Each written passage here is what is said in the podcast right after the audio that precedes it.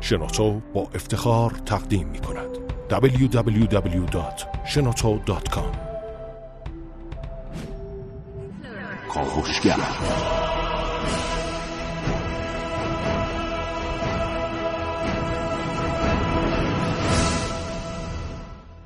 به نام خداوند بخشنده مهربان خانم ها آقایان دوستان شنونده سلام و آفتاب تابستانتون درخشان.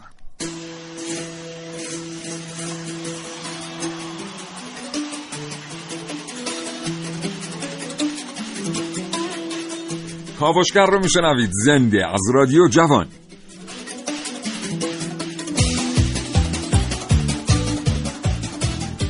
این برنامه تا حوالی ساعت ده صبح ادامه خواهد داشت.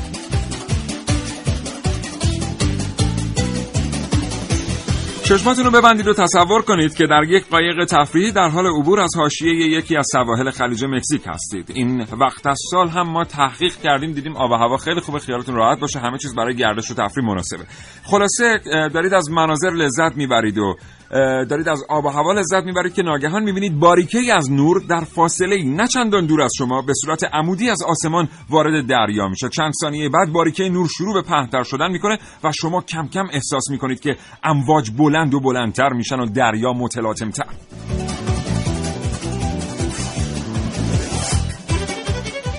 اگر زندگی روزمره فرصت مطالعه کردن را از شما گرفته کاوشگر را بشنوید.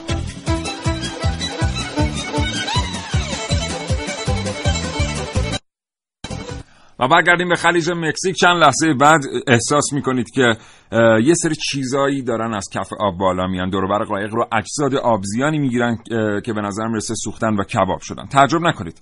این در واقع تصویریه که رسانه ها از حملاتی ترسیم کردن که بر اساس یک فناوری مرگبار به نام هارپ صورت می‌گیره. اما آیا واقعا چیزی به نام هارپ در دنیا وجود داره؟ آیا وقایع طبیعی که به هارپ ربط داده شدن واقعا به هارپ ربط دارن؟ شما چه سوالاتی در این رابطه دارید؟ با این برنامه کاوشگر همراه باشید و در مورد هارپ از ما بشنوید.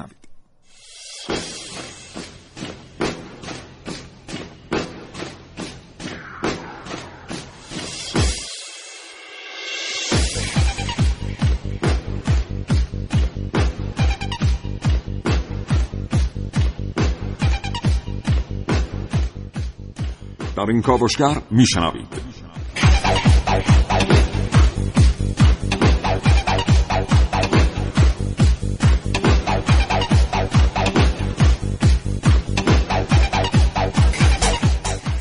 عارف موسوی هستم کاوشگر جوان. در کاوش های امروز همراه من باشید در رابطه با تبلیغات هارپ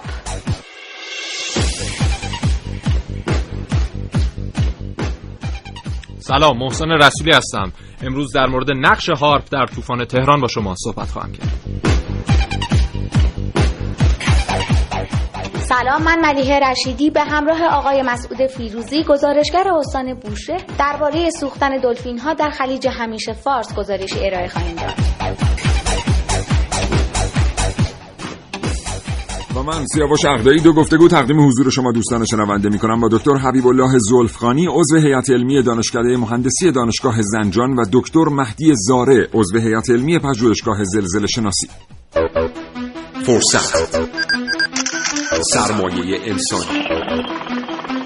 نیروی جوان و خلاق. مهندسین جوان ایرانی موفق به ساخت دستگاه ابتکار. اختراع. فناوری اطلاعات و فناوری ارتباطات. کاوشگر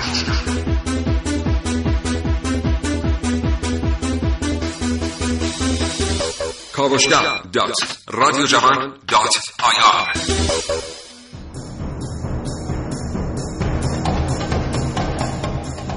نه نه دقیقه و 38 ثانیه صبح برنامه کاوشگر اینجا آغاز میشه. تلفن های همراهتون رو بردارید و برای ما پیامک بفرستید. امروز از شما می‌پرسیم چنانچه فناوری هارپ واقعی بود و در اختیار شما قرار داشت. باهاش چه می‌کردید؟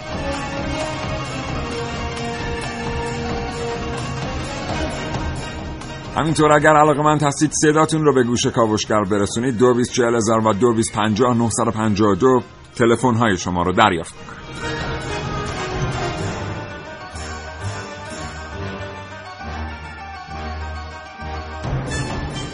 خب خیلی ها ممکنه فکر کنن که چرا امروز که روز مبارزه با سلاح‌های شیمیایی و میکروبی ما موضوع هارپ رو انتخاب کردیم. به این جهت که ما پیشتر برنامه در مورد سلاح‌های شیمیایی و میکروبی داشته ایم به این دلیل احساس کردیم که نسل جدیدی از سلاح‌ها که دارن در واقع معرفی میشن به دنیا خیلی مناسب تر هستن برای انتخاب شدن به عنوان یک موضوع. این برنامه در کاوشگر در مورد هارپ با شما صحبت می‌کنیم. محسن رسولی اینجا در استودیو حاضر. به نام خدا. سلام سیاوش عرض سلام و صبح بخیر دارم خدمت تمام شنوندگان عزیز کاوشگر و از صبح تابستونشون هم خنک. چه خبر؟ خبرها زیاده است. این صبح تابستونشون خنک در تقابل با بله. آفتاب بله. درخشانه. بسیار. ولرم خب هارپ هارپ یه پروژه تحقیقاتیه که در ظاهر برای بررسی و تحقیق درباره لایه یونوسفر و مطالعات معادن زیرزمینی در سال 1993 تأسیس شد این چیزی که الان دارن میگن بله. اما تاریخچش به این صورته که در اصل برای تسهیل ارتباطات زیردریایی های مجهز به سلاح اتمی در جنگ سرد طراحی شد. در زمان جنگ سرد زیردریایی های سوخت هسته‌ای مجهز به موشک‌های داره کلاهک اتمی آمریکا و شوروی. اینا تو آبهای عمیق حرکت می‌کردن و یک بازی پیچیده پنهان شدن از همدیگه و جستجو کردن و یه قایم موشک بازی اینجوری با هم داشتن و برای اینکه همدیگه رو از دست همدیگه در برن می‌رفتن در عمق‌های خیلی پایین تر و اونجوری دیگه می‌تونستن از همدیگه پنهان بشن. اما امکان برقراری ارتباط از طریق مثلا کشور خودشون باهاشون از دست می‌رفت یعنی در واقع به بیان دیگه برای اینکه دو تا زیر دریایی بخوان از دید هم پنهان بشن باید از دید هر گونه سیگنالی پنهان بشن. دقیقا. وقتی یه زیر دریایی پنهان میشه دیگه امکان ارتباط تقریبا با هیچ کجای جهان رو نداره. بله. و اومدن چیکار کردن؟ اومدن گفتن بیایم از الکتروجت ها استفاده کنیم. یا همین پروژه هارپ یا در اواسط دهه 80 این فرضیه به طور آزمایشگاهی مطرح شد و تلاش هم کردن و موفق هم شدن. اما این تا زمان تا چه زمانی ادامه داشت؟ تا زمان فروپاشی شوروی. شوروی که اونجا دیگه از بین رفت تقریبا و تقسیم شد کشور این اهمیت ارتباط با زیر دریایی ها کم شد و اومدن گفتن حالا اینکه ما این تاسیسات رو بنا کردیم چه استفاده دیگه می‌تونیم ازش بکنیم؟ نه این تعطیلش کنیم. گفتن میایم برای نقشه برداری از سنگ های زیرزمینی استفاده کنیم. یا یا یا. روش مختلف که الان من خدمتتون عرض می‌کنم که انقدر ایده دادن تا رسیدن به کارهای مختلفی که الان با هارپ میشه کرد.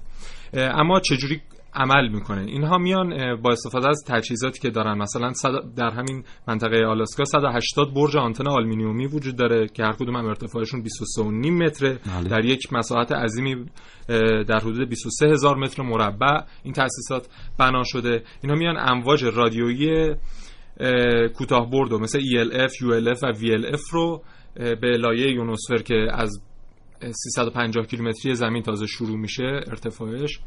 به اونجا انتقال میدن و از اونجا بازتاب پیدا می‌کنه به هر منطقه از جهان که خودشون بخواد یعنی در واقع می‌خوایم بگیم که هارپ به این شکل عمل می‌کنه که یه سری امواج رو در یک باند فرکانسی خاص ساطع می‌کنه اینا می‌خورن به یونوسفر بله. بازتاب داده میشن اصابت می‌کنن به یک نقطه خاصی از کره زمین بله. حالا خود توسعه دهندگان هارپ گفتن که ما داریم همه این کارا رو می‌کنیم برای اینکه معادن جدیدی بتونیم پیدا بکنیم یا ساختارهای زمین شناسی رو کشف بکنیم یا یک راه جدید برای ارتباط بین انسانها توسعه بدیم و بس بدیم ولی واقعیت اینه که ممکنه اهداف دیگری هم در پس این فناوری نهفته باشه و کاوشگر همراه باشید با موضوع فناوری های مرگبار هارپ.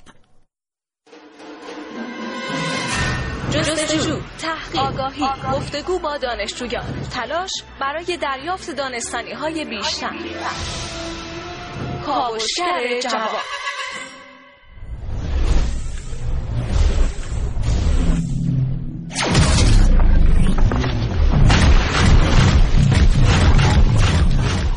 صدایی که میشنوید مربوط به ویدیوهایی هست که در شبکه اجتماعی در رابطه با هارپ قرار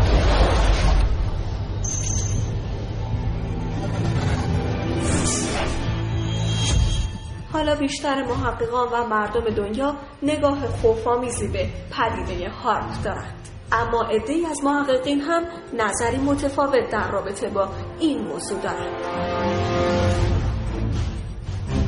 نگاه دیگری نیز وجود دارد که تمامی گفته ها در مورد هارپ را یک بزرگ نمایی و پروپاگاندای تبلیغاتی از طرف خود آمریکا می‌دانند و معتقد است که نه هارپ و نه هیچ تکنولوژی بشری دیگری حداقل با توجه به محدودیت های دانش کنونی چنین قدرتی داشته باشد و کارهایی با این وسعت انجام دهد.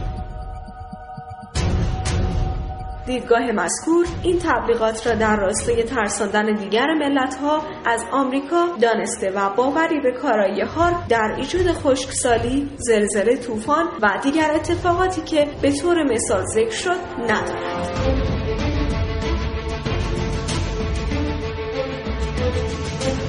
thing that has initiates you better informed than most people. Allow me to doubt it. At this very moment, things are taking place. They are somehow serious enough for the informations and documents that I kept for you.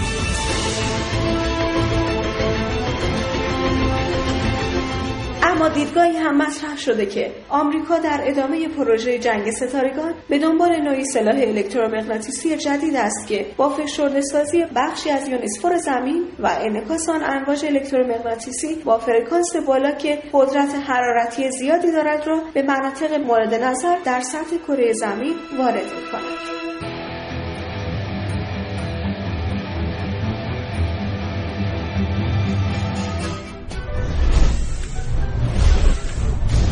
اما شما چه فکر می‌کنید؟ آیا هارپ تنها یک پروژه تبلیغاتی و پروپاگاندا است که از سوی آمریکا هدایت می شود و یا همه فرضیه های خوفناک در رابطه با این موضوع حقیقت دارد؟ عارف موسوی، کاوشگر جوان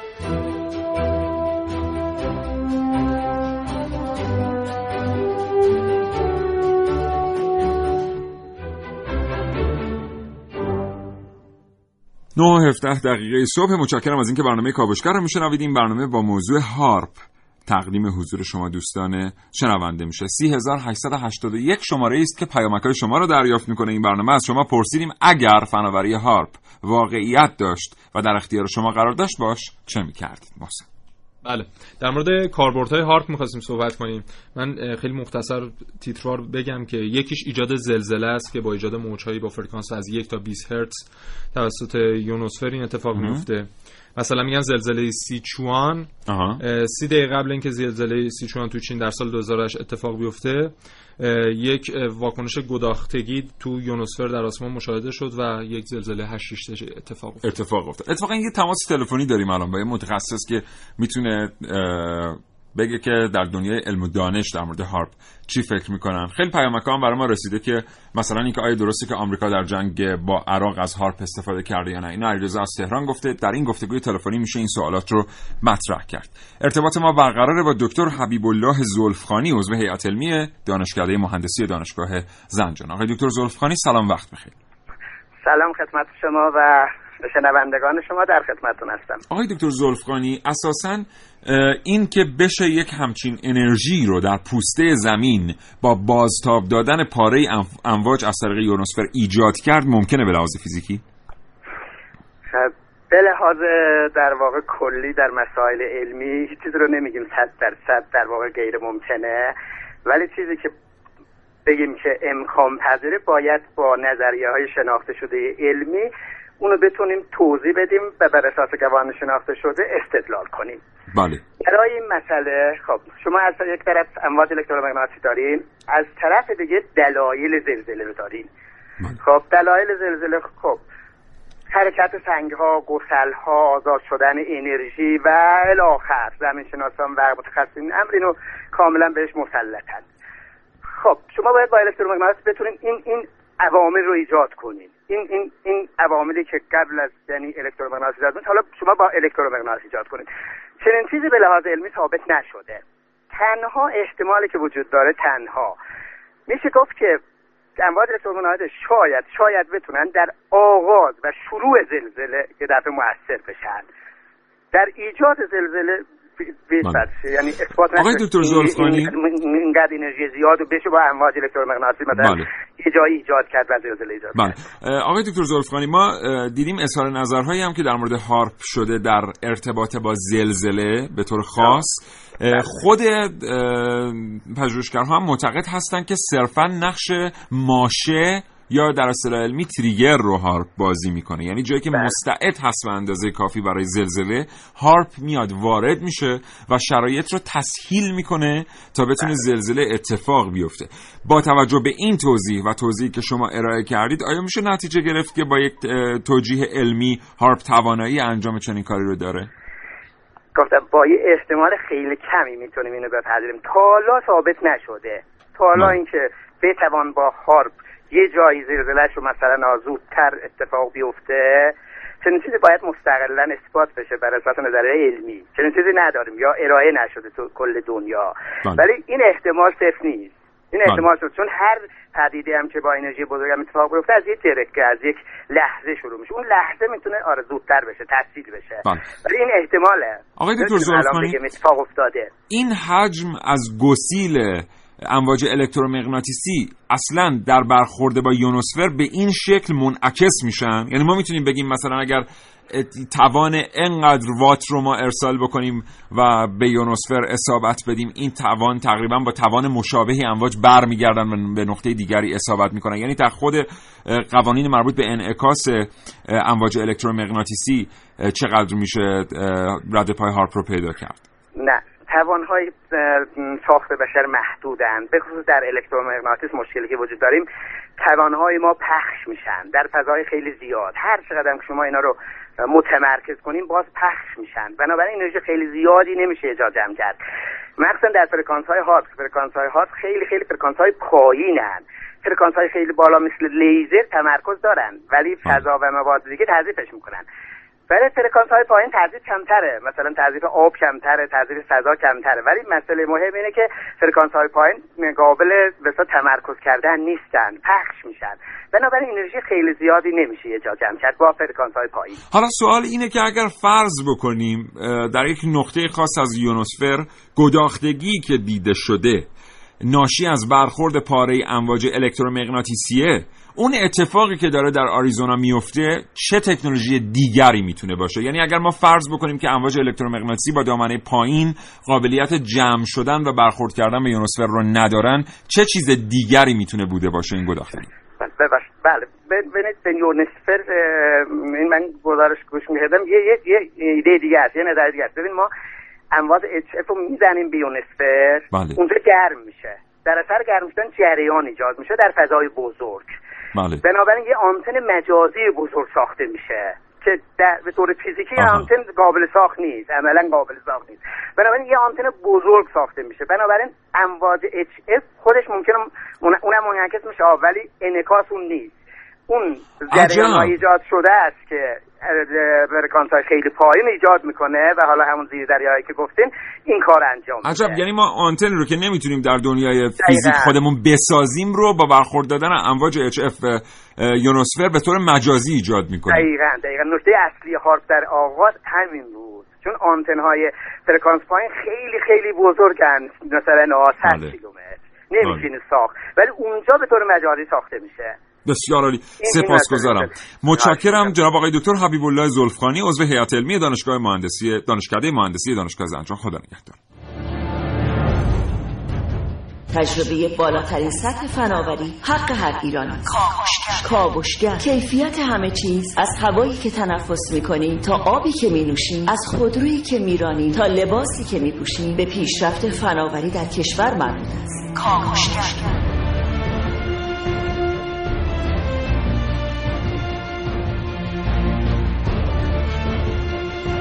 مطالبات شما را از جامعه علمی و سیاستگزاران پیگیری می‌کنیم. همراه ما باشید با کاوشگر.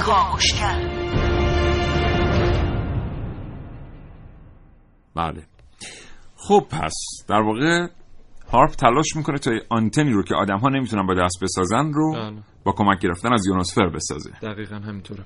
حالا من چند تا مورد دیگه از کاربرداشو بگم خدمتتون. مثلا با قابلیت تکنولوژی ترموگرافی میان کلیه اطلاعات معدنهای زیرزمینی و تاسیسات زیرزمینی کشورهای دیگر رو می‌تونن مطالعه کنن از طریق هارپ.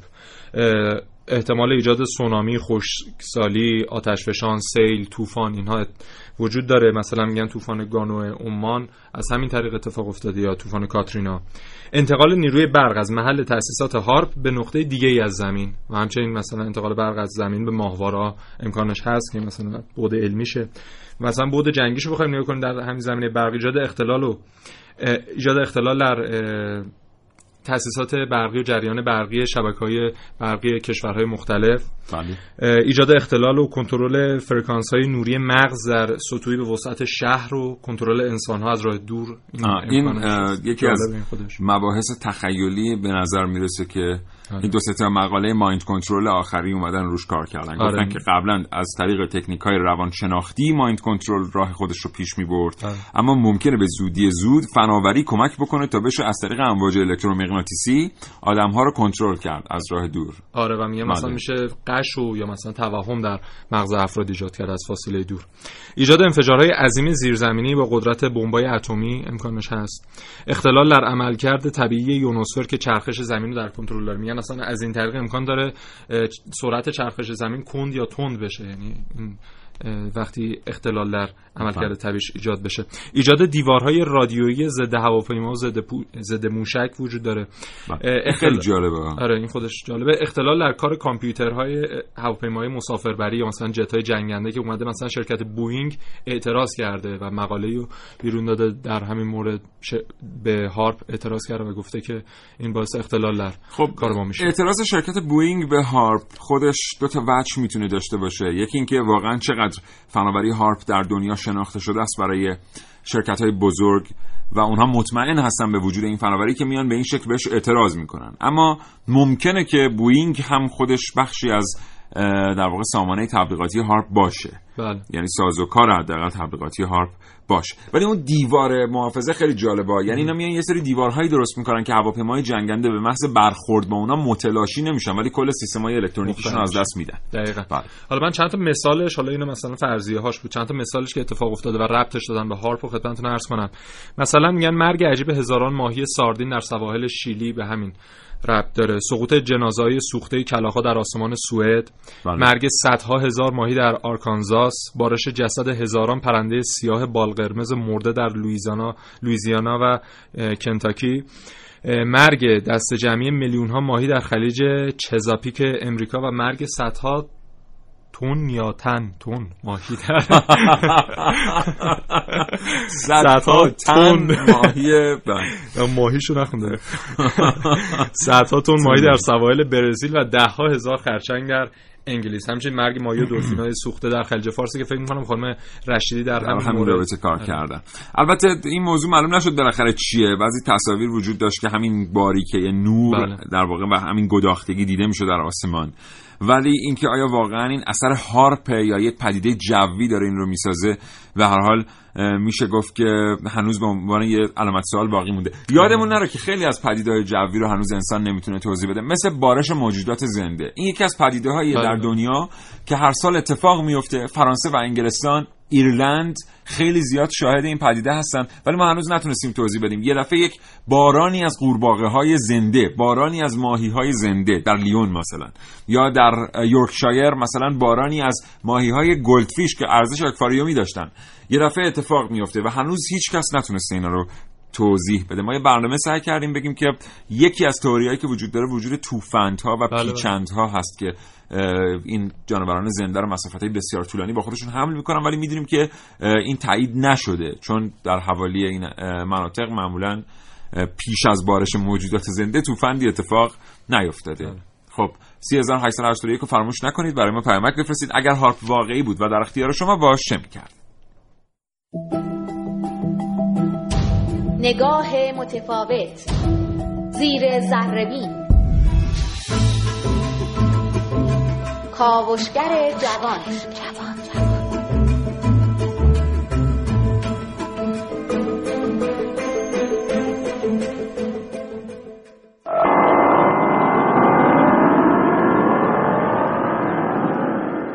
صدای هارپ نزلزله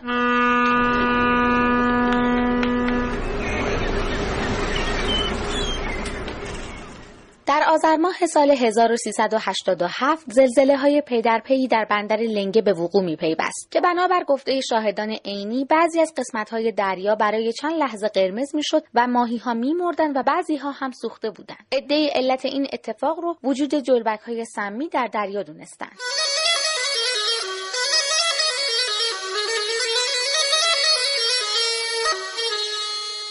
سال بعد یعنی در سال 1388 اتفاقی در سواحل بوشهر افتاد. تعدادی از دلفین های خلیج همیشه فارس بر اثر یک اتفاق سوختن و جسدشون به ساحل شهر بوشهر اومد.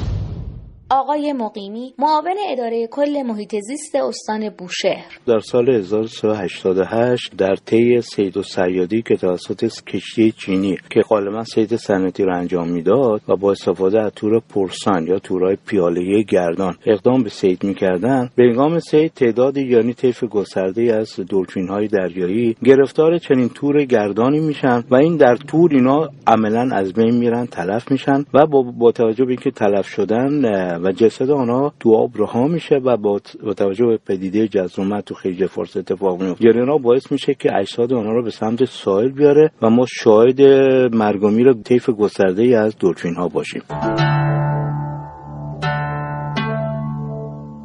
ای از متخصصان دلیل این اتفاق رو هارپ دونستن اما هنوز اختلاف نظرهای زیادی درباره دلیل این رخداد وجود داره. این اتفاق دیگه در سواحل خلیج فارس نیفتاده. یعنی اولین بار بوده که اتفاق در این منطقه میفته به خصوص در استان بوشهر یا نه. تکرارم شده بوده قبلا. حالا چنین موردی قبلا گزارش شده بود. همون سال تو استان هرمزگان هم باز به وقوع پیوسته ولی عملا خیلی تزها و نظریه مختلفی داشته ولی ظاهرا تمام عامل اصلی همین صدای صنعتی بوده که توسط کشتی خارجی به ویژه چینی صورت می گرفته این اتفاق می‌تونه با هارپ هم ارتباطی داشته باشه یا نه؟ فکر نکنم چنین موردی بوده باشه.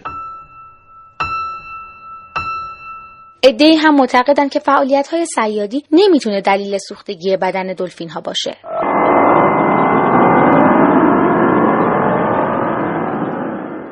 کاوشگران جوان مسعود فیروزی ملیه رشیدی.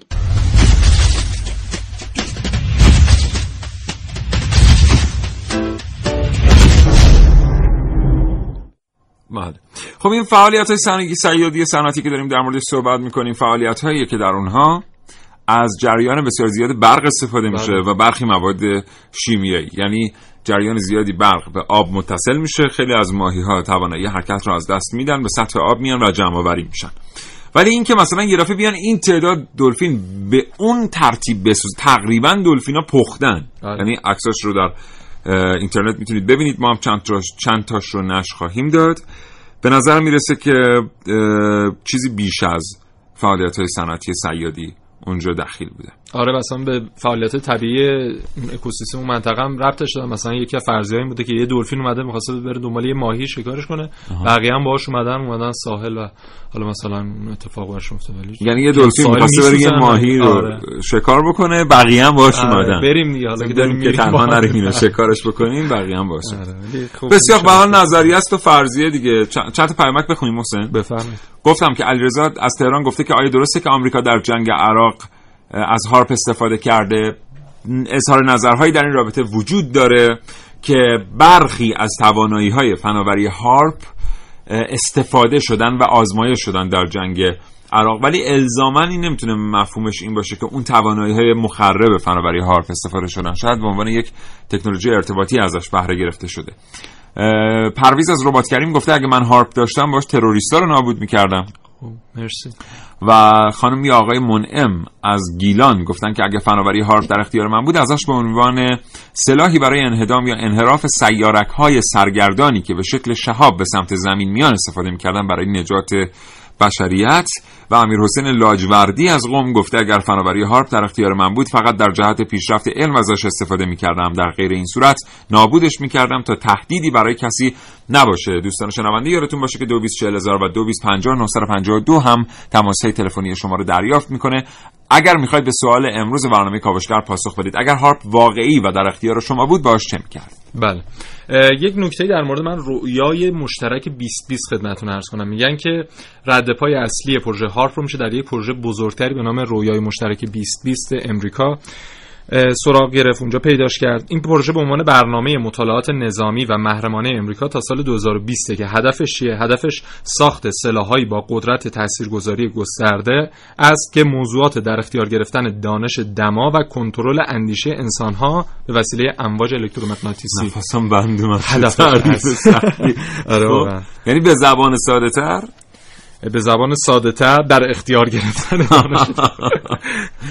کنترل مغز و همون چیزی که گفتم. آره و اینکه دمای مناطق مختلف رو حتی بتونن مثلا همین ایجاد خشکسالی و اینها از تغییر اقلیم و تغییر اقلیم. بله. و جالبه که طبق بسیار از اسناد و شواهد وزارت دفاع آمریکا سالانه ده ها میلیارد دلار صرف این پروژه می‌کنه و این پروژه فقط در امریکا هم نیست در دوازده منطقه از دنیا الان ایستگاهاش هست مثل در چین هست هند ژاپن استرالیا روسیه نروژ انگلیس لانگ آیلند برزیل پورتوریکو حتی بله در آمریکای لاتین و اروپای شمالی البته تمام این یاردها و بله. به اصطلاح دیگر تمام این زمین هایی که این تجهیزات درش قرار داره به نظر می‌رسه که تحت اختیار آمریکایی هاست. بله و این نقشه رو که اگه شما ببینیم در تمام نقاط دنیا تقریبا یه ایستگاه وجود داره. آره. نقشه رو یادت باشه که حتما. بعدا منتشرش کنیم. بنابراین هارپ یک تکنولوژی همهگیره اما با اون حجمی و با اون قدرتی که دو تا سایتش رو در ایالات متحده داریم به نظر می‌رسه جای دیگری هنوز نداریم یا حداقل افشا نشده وجودش.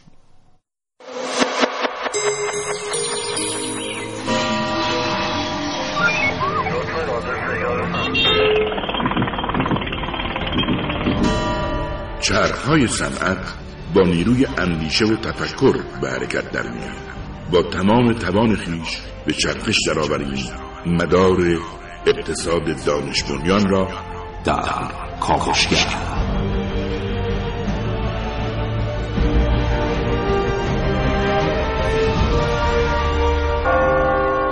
ساعت نه تا ده. www.shenoto.com دوستان شنونده اجازه بدید یه بار دیگه سلام عرض کنیم به کسانی که همین الان به جمع شنوندگان شبکه رادیویی جوان و این برنامه یعنی کاوشگر پیوستند. با شما دوستان در مورد هارپ صحبت می‌کنیم. اما یه مشکلی که بیان شده بعضی جاها در مورد هارپ وجود داره اینه که هارپ می‌تونه طوفان‌هایی رو به راه بیاندازه اما نمی‌تونه اون طوفان‌ها رو کنترل یا متوقف کنه. بله فقط شر به پا می‌کنه. بله. در مورد یه نکته شما گفتید جاهای دیگه هنوز مشخص نیست که حتما وجود داره یا نه اثبات نشده. اما در روسیه این اتفاق افتاده. میگن که در 150 کیلومتری شمال نیژنی نوگورود نیژنی نوگورود بله. نرفتم ولی خوب تلفظ در اونجا آره در سال 2005 مثل که اونجا متوجه شدن که همچین تأسیسات تأسیساتی هست و داره فعالیت می‌کنه. همچنین در نروژ هم همچین تأسیساتی مشاهده شده. هم. بله.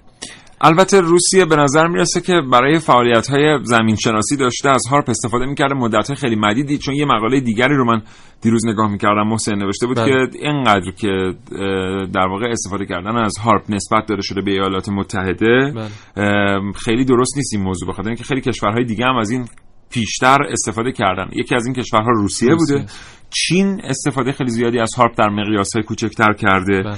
البته اونا اسم اون فناوری رو هارپ نمی‌ذارن. ما در واقع داریم به این یکی جدیده که انگار یه چهره منفی هم پیدا کرده میگیم هارپ. چقدر هم تبلیغات براش وجود داره. چقدر بازی های کامپیوتری الان دارن بهش اشاره آره. می‌کنن. یه مستندی هم هست در درسته. گودال های در بهشت. گودال های در بهشت. این مستند رو می‌تونید دانلود کنید. ببینید کلا به هارپ اختصاص داره. یه بازی هم بود به اسم آژیر قرمز یا رد الرت که بله. به هارپ اشاره داشت. در موردش صحبت می‌کنیم. یه ارتباط تلفنی داریم با دکتر مهدی زاره عضو هیئت علمی پژوهشگاه زلزله شناسی آقای دکتر زاره سلام وقتتون بخیر. سلام خدمت شما و همه شنوندگان عزیز حالتون خوبه؟ مرسی ممنون در خدمت شما. در خدمت شما زنده باشین. آقای دکتر خیلی جاها می‌بینیم که بعضی از زلزله ها تو دنیا داره به هارپ نسبت داده میشه و برخی منابع علمی دیگر معتقد هستند که هارپ به راه انداز زلزله است. یعنی ماشه یا همون تریگر زلزله است. جایی که زمین مستعد هست برای زلزله هارپ کمک می‌کنه تا تسهیل بشه این فرایند. از شما میشنویم که چقدر این گزاره ها می‌تونن واقعی باشن. ببینید ما با پدیده هایی که می‌تونن چکانش یا تریگر یا به قول شما به راه اندازی زمین ها رو موجب بشن کمیابیش آشنا هستیم. حالا چه پدیدهای طبیعی هستن.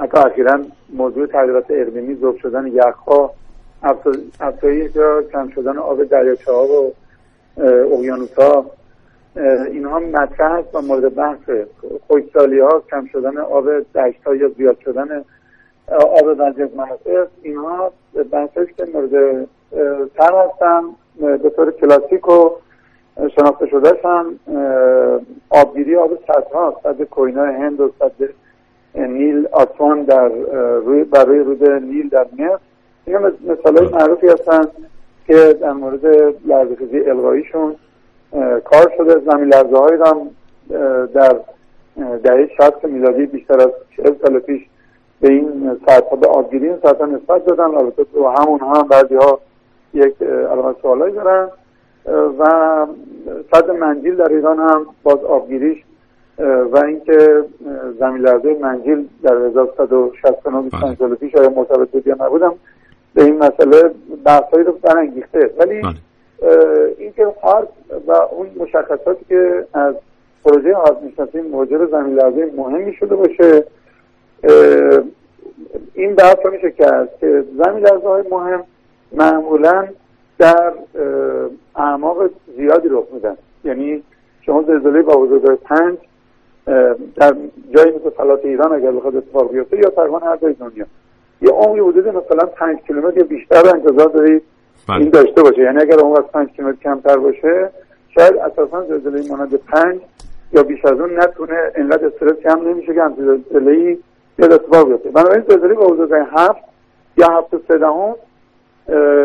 یا در این حدود معمولا به طور حداقل عمقی حدود ده کیلومتر رو فرض بفرمایید نیاز داره که برای اینکه اون استرس بنده کافی جمع بشه تا اون زلزله اتفاق بیفته. اینکه هارت بتونه در اون عمق تحریکاتی ایجاد بکنه یا بشر به وسیله هارت حالا تمام اون تغییراتی که در یونسفر رو اینا می‌خواد ایجاد بکنه و کارهایی که مربوط به پروژه هست هنوز در هیچ در هیچ گزارش و مقاله علمی مرتبط با زلزله شناسی رو ندیدیم ولی آقای دکتر ما یه سری گزارش علمی داریم که حتی در مقالات بین المللی هم آمدن. تاثیرگذاری هارپ روی لایه های زمین در عمق 14 15 متری. یعنی درست. اینو که داشتیم. 14 15 متری درست. 14 15 کیلومتری عذرخواهی می‌کنم. 14 15 کیلومتر. بله. البته در مقیاس خیلی کوچک. اولا که حالا فهمیدید مقالات علمی هست اون مقالات خوشحال میشم. حالا بعد از اینکه من تلفنم قطع شد با ایمیل چیزی حتما مطالعه کنم. حتما حتما. ولی ارزم حضور شما که ببینید این تأثیری که می‌تونه داشته باشه چقدر هست. یه زمانی هست میگن یه پدیده علمی هست نام اثر پروانه. باترفلای میگن اگر یه پروانه در یه جا میگم پروانه در هنگ کنگ بال می‌زنه طوفان کالیفرنیا رو با خاک یکسان دقیقاً دقیقاً همچین چیزی. بله. ولی می‌خوام بگم این رو باش آشنا هستم که این همچین پدیده ای ولی می‌خوام بگم به عنوان یک در واقع یک مطالعه سامان یافته اینکه ما بیایم فرض بکنیم یه چیزی می‌تونه در اعماق زمین یه تأثیری رو بذاره با اینکه بتونه واقعا تریگر بکنه یا شلیک بکنه چکانش بکنه به طور مستند بشه این رو نشون داد فرق می‌کنه به عنوان مثال عرض می‌کنم خدمتتون اگر شما اصلا در یه جایی یک انفجار معدنی اتفاق بیفته. این کاملا ما باش آشناییم. بله. و این انفجار معدنی یه بزرگ خودش می‌تونه یه بزرگایی داره. یه عمق مشخصی داره. اگر عمق در عمق به اصطلاح اعماق بیشتر هم بره این رو هم باش آشنا هستیم که می‌تونه چه اثری رو بذاره. یعنی هم خودش می‌تونه چه بزرگایی رو ایجاد بکنه و هم احتمالا چه اتفاقی رو می‌تونه تحریک بکنه. خب به طور واضح و مشهود اینا سنجش شده و به لحاظ علمی قابل تفکیک هست. ولی اینکه امواجی در سطح زمین انقدر بتونه تحریک ایجاد بکنه که در اعماق زیاد منظور من بیشتر از مثلا یکی دو کیلومتر زلزله ای رو زلزله مهمی رو تحریک بکنه. اینکه بیایم بحث بکنیم بگیم که زلزله کوچیکی فرض بفرمایید زلزله با بزرگی مثلا نیم و یک و مثلا در این حد بخواد یه تحریکات یک و دو و اینا در این حد ایجاد بکنه. اون رو قابل توجیه و قابل تعریف هست. ولی اینکه بخوام من تاکید کنم به زلزله مهم. یعنی زلزله که به حال بزرگای 5 یا 6 بیشتر در واقع داشته باشه. بزرگای 5 یا 6 بیشتر من جایی ندیدم. با اطلاعات ناقص و محدود علمی که من دارم جایی ندیدم که همچی چیزی در واقع توضیح بله. علمی داشته باشه. وگرنه اگر شما بگید که همچی چیزی برای در واقع زلزله های کوچیک در حد نیم و یک و اینا یه تحریکات ایجاد شده و همچین زلزله اتفاق افتادن اون رو کاملا میشه فهمید به جهت اطلاع شما. بله. یک مثال فقط بزنم آخر صحبتم. اون برجای تجارت جهانی که 11 سپتامبر 2001 بله. به اصطلاح اون بله. حمله اتفاق افتاد افتادن پایین. برج اول بزرگای 3 و 2 دهم زلزله ایجاد کرد یعنی اون ضربه که اون برج اول اومد. و برج دوم حدود 3 و 6 دهم 3 و نیم 3 و 6 دهم باز یه زلزله. یعنی زلزله ثبت شده داریم از این سقوط این برجا خب؟ بنابراین می‌خوام بگم علم زلزله شناسی علم رصد داده های لرزه‌ای واقعیه که میشه اینا رو سنجید. و حتی اینکه این داده لرزه‌ای مثلا زلزله 3 و 2 هم از برج اول سقوط برج اولی اتفاق افتاده کاملا قابل سنجش و خود نگاش کاملا گویار که اون اتفاق مربوط به سقوط برج است و مربوط به زلزله واقعی نیست. نیست بنابراین بنابراین اگر یه اتفاقی می‌خواد با هارد ایجاد شده باشه کاملا این باید به طور واضح توضیح داد. می‌دونید یعنی با اطلاعات فرضی نمیشه. با جمع تجمیع پیشفرضا نمیشه این قضیه رو توضیح داد. خیلی سپاسگزارم.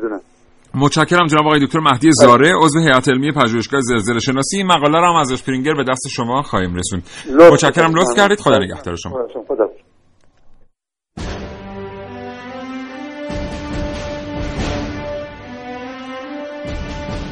با عرض سلام و وقت خیر. من اگه پدیده هارپ در اختیار داشتم سعی می کردم با انرژی هایی که داره تمام میکروب ها و ویروس هایی که باعث مرگ آدما میشه و برای بدن انسان ها خطرناکه رو از بین می بردم با تشکر مجگان هستم از کرمیتم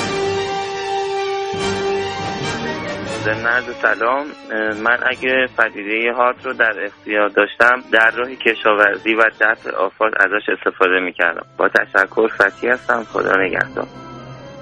محسن زبیهی هستم از سبزوار. این فناوری هارپ واقعا واقعی بود و در اختیار بنده بود سعی می‌کردم ازش در جهت ایجاد زلزله در مناطقی که مستعد هستن برای زلزله و ممکنه این آسیب برسونه به مردم با اعلام قبلی اون منطقه رو تخلیه کنم و اون زلزله رو ایجاد کنم و در واقع اون گسل هایی که فعال هستن برای ایجاد زلزله اونا رو از اون حالت انرژی در بیارم. بله. خیلی متشکرم از اینکه با ما تماس گرفتید. به حال هر کسی یه ایده برای استفاده کردن از هارپ داره. نمی‌دونم چقدر ممکنه که ما با انرژی به این بزرگی بتونیم مثلا ویروس ها رو از بین ببریم یا با فتا مقابله بکنیم. ولی به هر حال هر ایده در جایگاه خودش ارزش دقیقاً. در مورد این زلزله که شما فرمودید تا 15 16 کیلومتر من طبق تحقیقات هم تا 35 کیلومتری هم قابل نفوذ هست و میگن که با موج ELF با فرکانس یک تا 20 هرتز می‌تونن تا 35 کیلومتری زمین نفوذ کنن.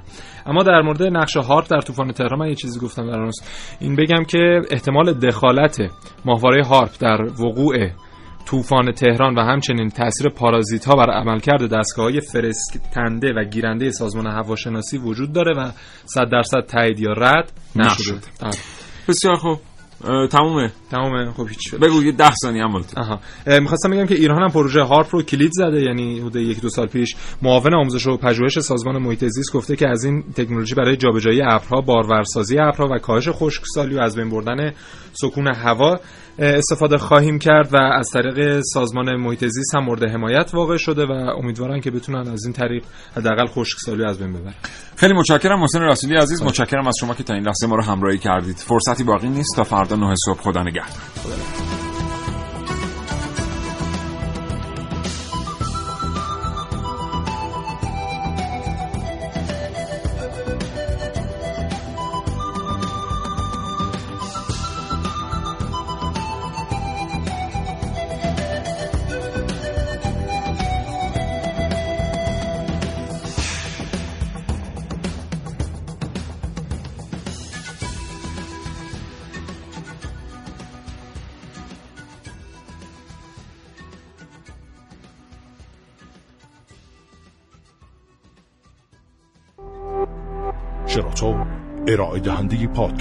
صوتی فارسی.